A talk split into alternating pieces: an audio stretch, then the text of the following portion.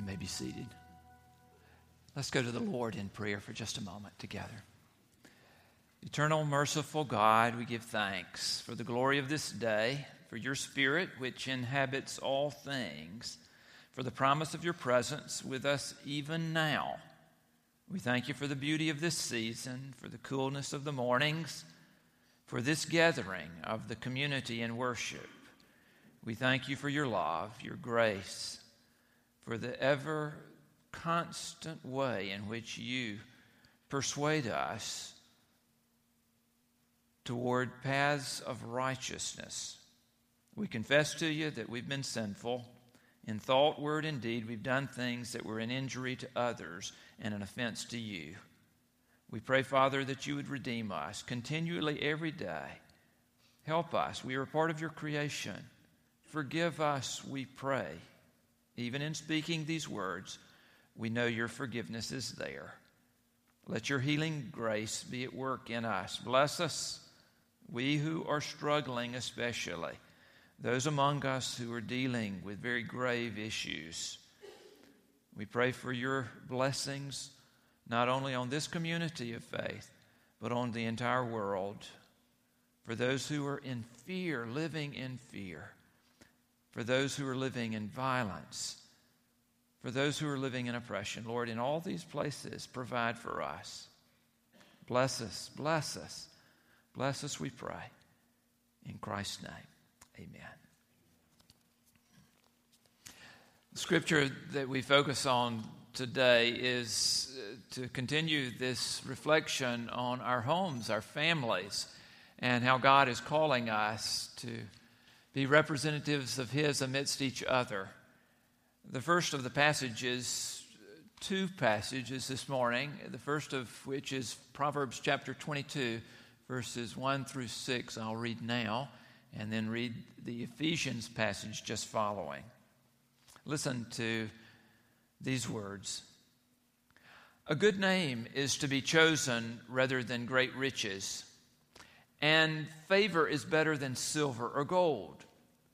The rich and the poor have this in common the Lord is the maker of them all. The clever see danger and hide, but the simple go on and suffer for it. The reward for humility and fear of the Lord is riches and honor and life. Thorns and snares are in the way of the perverse the cautious will keep far from them. Train children in the right way, and when old, they will not stray. And then from Ephesians chapter 6, verses 1 through 4. Children, obey your parents in the Lord, for this is right. Honor your father and mother. This is the first commandment with a promise, so that it may be well with you and you may live long on the earth. And fathers, do not provoke your children to anger, but bring them up in the discipline and instruction of the Lord. Do you recognize these chairs?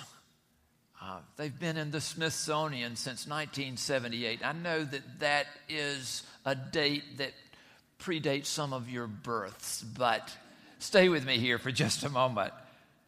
You may be asking yourself, what is significant about these chairs and who might have sat in them? Well, let me inform you that it was Archie and Edith Bunker, these characters that became very well known. Here, maybe this will help. Um, go to that next slide. Okay. Ah, all in the Family. Do any of you have any memory of this show? Some of you do. Some of you don't have a clue, I know. But you can go back and, and search this out on Google or YouTube and watch some of these episodes. They are classics. The landscape of television in America changed forever when All in the Family came on the scene. It was set in Queens, New York and in this household, there were several important characters. There were always some that were coming in and out of the house, but the four main characters were Archie, who was this lovable bigot of a guy who was often getting caught in the web of his prejudices, and he had prejudices piled up galore at any point in his day. And he was married to this precious lady who was simple minded. In fact, he got away with calling her a dingbat. Edith was this precious soul who was sweet and simple and wise within the naivete of her presence in the room. There were things that she would say that would change the whole concept, except perhaps Archie's concept of what was going on and what was important in any given moment. Now, Gloria and Mike, these other two that were live in liberals with them in this household, constant irritation for Archie, especially. Uh, this was Gloria, their daughter, and then her husband. Um, does anybody remember what Archie called Mike? Meathead. Such a loving term. The thing that I have reflected on, I don't know what got this on my mind, but the thing that I've reflected on with this show just as of late was that this show, for me, for me, and I, I think perhaps for others too, this show, better than any other, helped us to see that family does not fit into nice, neat packages. Um, it may be that you watched a few of the other shows that were in the 1950s, 60s, or 70s, if you were around then, and you were enamored with the idea of these families that seemed to be in such perfect order. Um, things falling into place. I know the kids would act up here and there, but the, uh, the couple, they, they were never at odds with each other, not really, not for important issues. And you may have been holding yourself to this high standard, this expectation. Um, there are laughable intentions, uh, tensions that develop between generations of any, of any day and age. Um, one of the movies that uh, comes to my mind in recent years is that one called Meet the Parents. Do you remember that one where uh, Ben Stiller, I think it was, and Robert De Niro just were at each other's throats at certain points in the movie, really based on Robert De Niro's expectations of this, of this son in law to be who just doesn't fit into his expectations of what a son in law should be. I shouldn't ask this question, but I am going to ask it.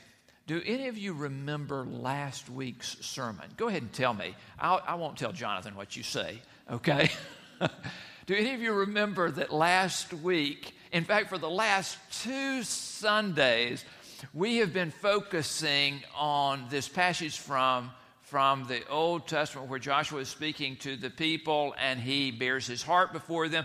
He is, he is at the very end of his life. And so he comes to the people and he speaks to them and he's, he says to them, basically, you, you choose what, what you're going to choose. But as for me and my house, we are going to serve the Lord. You remember that?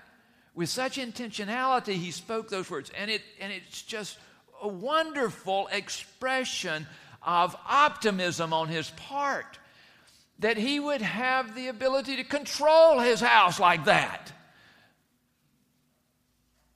We wish to control our house like that. But the longer I live, the more I realize that there are things that are going on that are far beyond my control. Do you ever feel like that? Do you ever feel like that there are things that that really you might touch and you might speak to, but when it comes right down to it, Decisions are being made that are far beyond what you will ever control. He was voicing his heart's desire, though. That's what Joshua was doing. He was voicing his heart's desire. And this is what's so crucial for us in our families. Parents, I'm specifically speaking to you today, is not to give up on expressing your heart's desire. That your family would be oriented toward godlike righteousness, toward right principles, toward the plan of good news that Christ has for us all. These are beautiful words of wisdom that are in this passage. Train up a child in the right way, and when old, they will not stray. These are beautiful words if you do not think of them as a promise, but as a probability. In fact, in my opinion, this book should be renamed. It is not just Proverbs here. Some people think about Proverbs as being things that certainly are going to happen, and because it's in the Bible and it says so here, you know darn well that God is going to make this happen. Ah, ah. Now, when it comes to these words in this book, if you believe that, then you and I need to sit down and talk about the way in which God operates. Because God allows for us to have much free will. And because of that, we do things that are absolutely rebellious. In our families, this same thing occurs. This is the book of probabilities. It is a book of truisms. Not that that means that there is not truth there, there is truth there.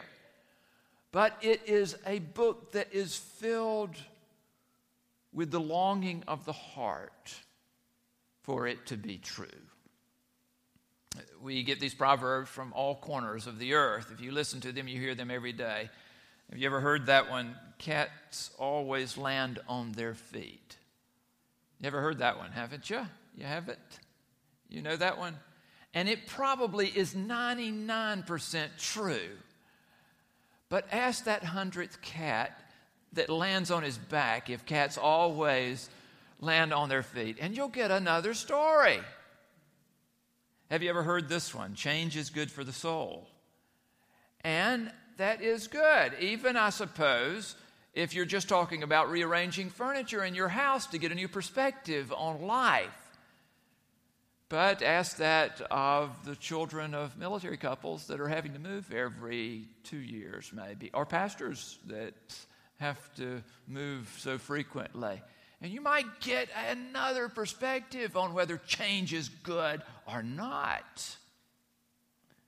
Have you ever heard this one? Cheaters never prosper. Well, we know that's not the case, don't we? In fact, in recent years, it seems that cheaters prosper more than anybody else does, right? These are probabilities, not promises. Here's another one cleanliness is next to godliness. And I suppose that that works pretty well, you know, unless you are someone who is entirely compulsive about keeping everything clean. And that has no godliness to it at all. In fact, it drives not only the individual crazy, it drives everybody around them crazy, right? And so it can be devoid of godliness. How about this one? Have you ever heard the family that prays together stays together? And really, this is getting down to brass tacks with the issue here because the danger the danger in reading this passage about train up your children in the way that they'll go, and when they're old, they will not depart from it. The, the danger in this is that some parents will look back and will say to themselves, they will say to themselves, seeing how things turned out, I must not have done a very good job. Do you ever feel disappointed in yourself?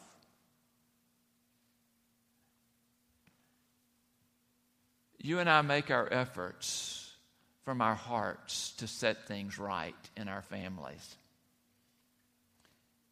And there are good effects that we can have to become caring families, to become honest families, responsible families, families that raise up good character in all of those that are there.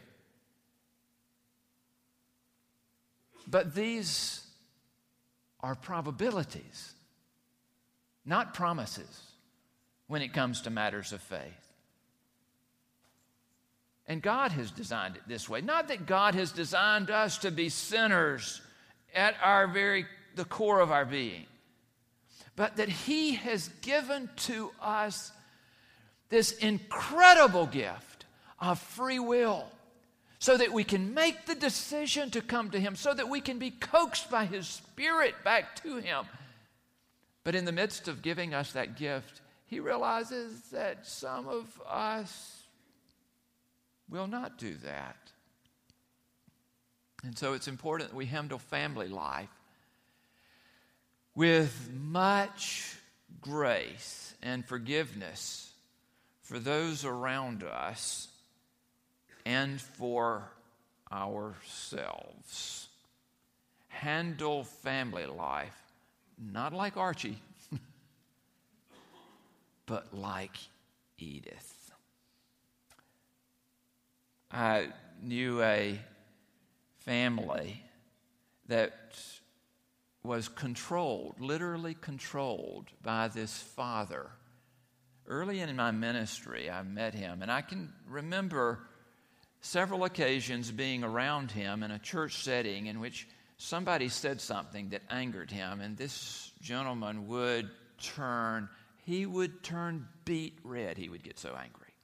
And I thought to myself, what would home life be like for him and those that were closest to him? If he's reacting like this in public and in a church setting, how could it be that he would be any different at home.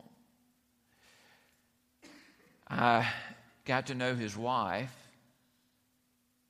who generally didn't say anything. I think because she was afraid that she might say the wrong thing and that she would have to bear the brunt of his anger. I met his children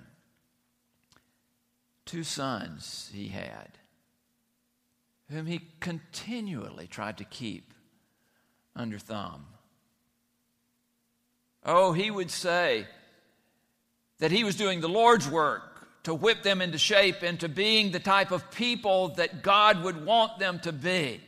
But let me tell you, the reaction that I saw in them was anything but that. Because they were continually seeking their freedom in unhealthy ways. What you and I do in our families is very, very important. But as we relate to each other, it is crucial that we relate as we have received God's love, that we relate to others in this very graceful way. My best friend in high school was a fellow named Ben McFather. Ben and I were on the football team together. He was the quarterback. I was I was I can't even remember what I did on the football team. I was such an insignificant part of it. But he and I spent a lot of time together. Um, Ben came from a, a large family. He had 12 siblings when I knew him. His parents added another couple after that. It was beyond my fathoming how he could get along with 12 siblings, but somehow they had this sense of peace in their house. His father worked so hard, but he did very menial labor, and his rewards were minute. In fact, they lived in one of the smallest houses in that community. his family literally had to take turns when it came time to eating dinner. They couldn't all fit around the table. In fact, I, I have wondered to myself how they slept because there are only two bedrooms in the house, and they had to sleep in shifts, I do believe. Now that I think about it, you know, it's just, just unbelievable to think about what he was dealing with. His father had this dream for his family. And if he saw an abandoned house, or if he saw someone tearing down a house, he would ask for permission to get the bricks from that house. If it was just a chimney or whatever it was. Out in their yard, there was this huge pile of bricks. And one of the sad things of, of Ben's life was that his father was, was always asking him to come out and to clean the cement off of the bricks that were there.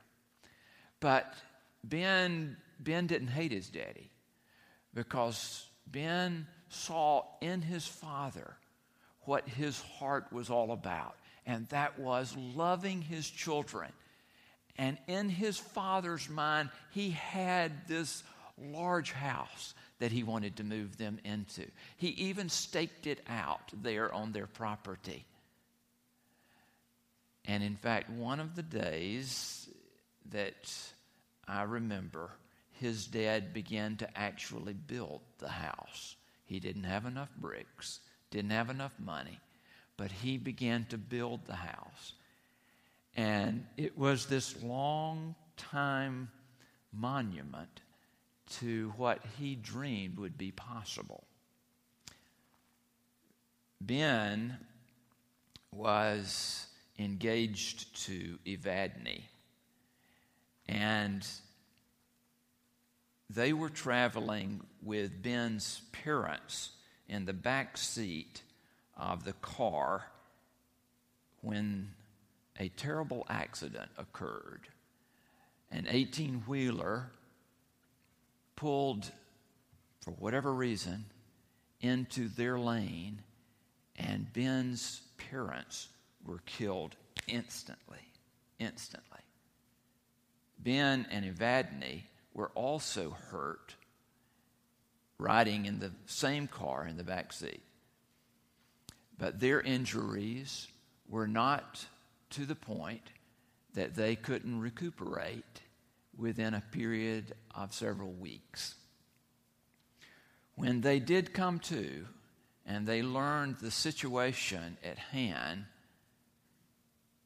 Ben and Evadne set their wedding date right away. And they took it upon themselves to be the caretakers of the remainder of the children that were still at home. It was an incredible, selfless thing that they did to raise the eight children that were still there.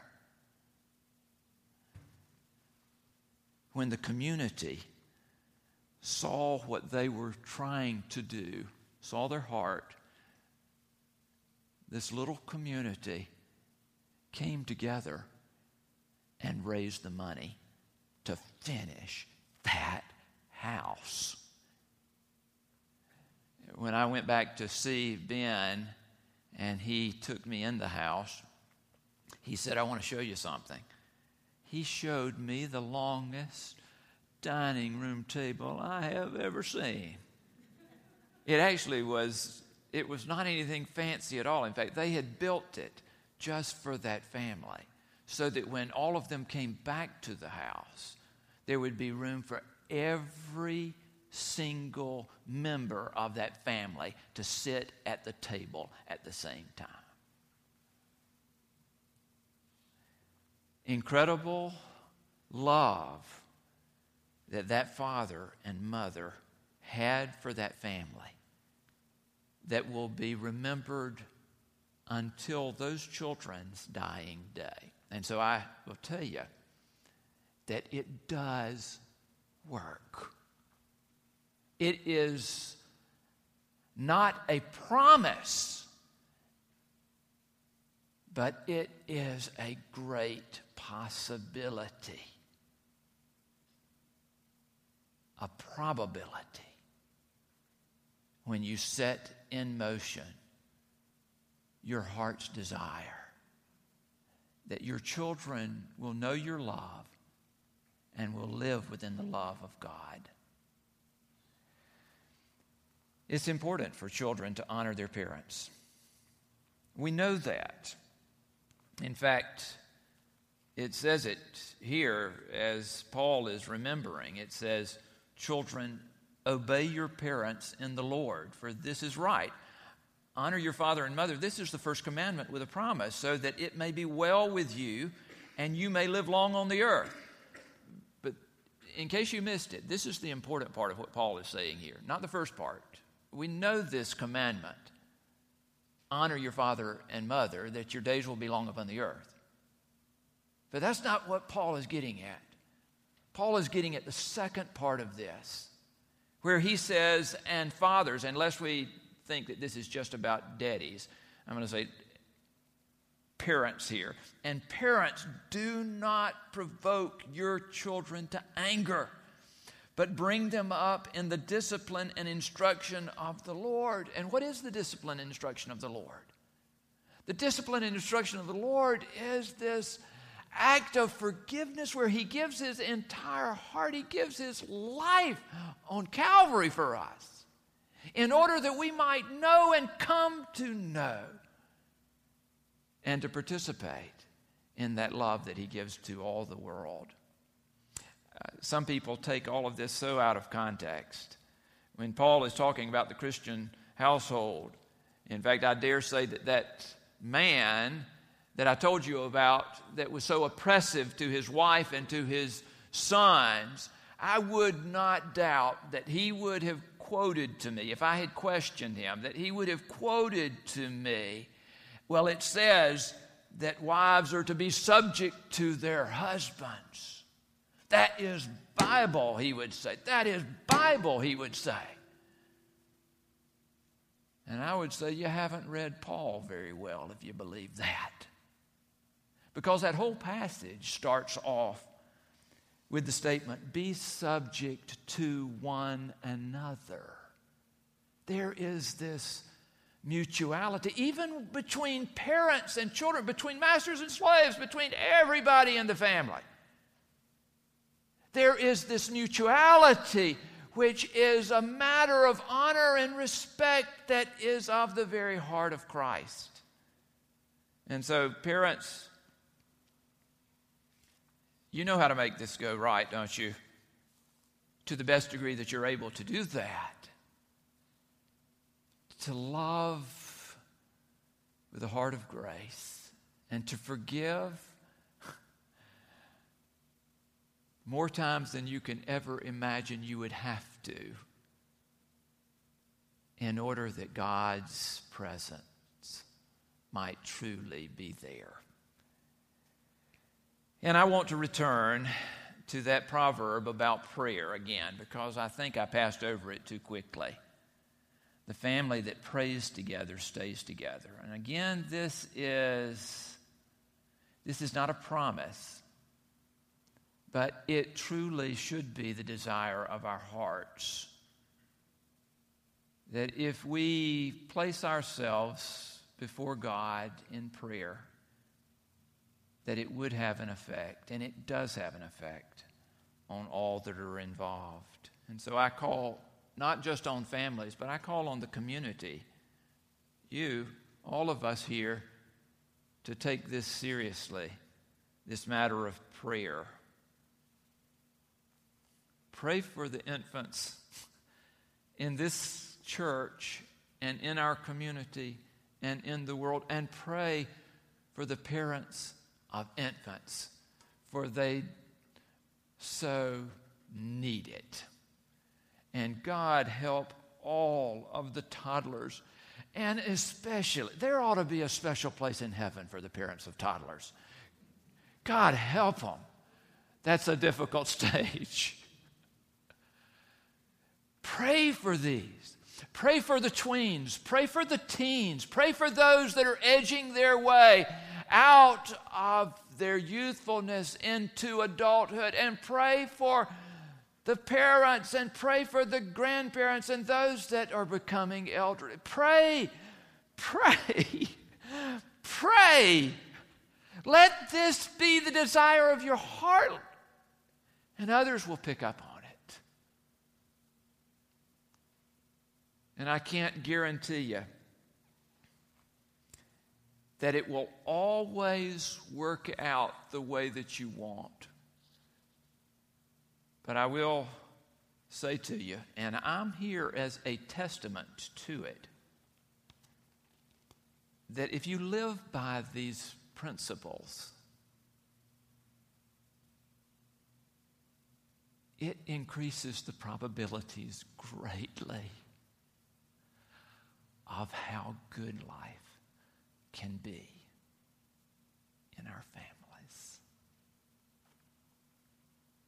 As the praise band comes back to lead us in our final song, I want to ask that you would bow your heads again with me for prayer, and we'll also distribute the baskets in just a few moments for the collection of our, our offering. Oh, Father, thank you for the many ways that you give to us. We realize that we have been the great recipients of, of this love, this, this magnificent love that Jesus Christ comes to give his life for. We pray, Father, that you would bless us and our families and help us. We need you. Oh, Father, we lift up our hearts to you and ask that you would intervene. Help us to be loving and every day to share your loving kindness and to be these vessels of grace. Receive this offering now that we give. Let it be a celebration of all that you do. In Christ's name.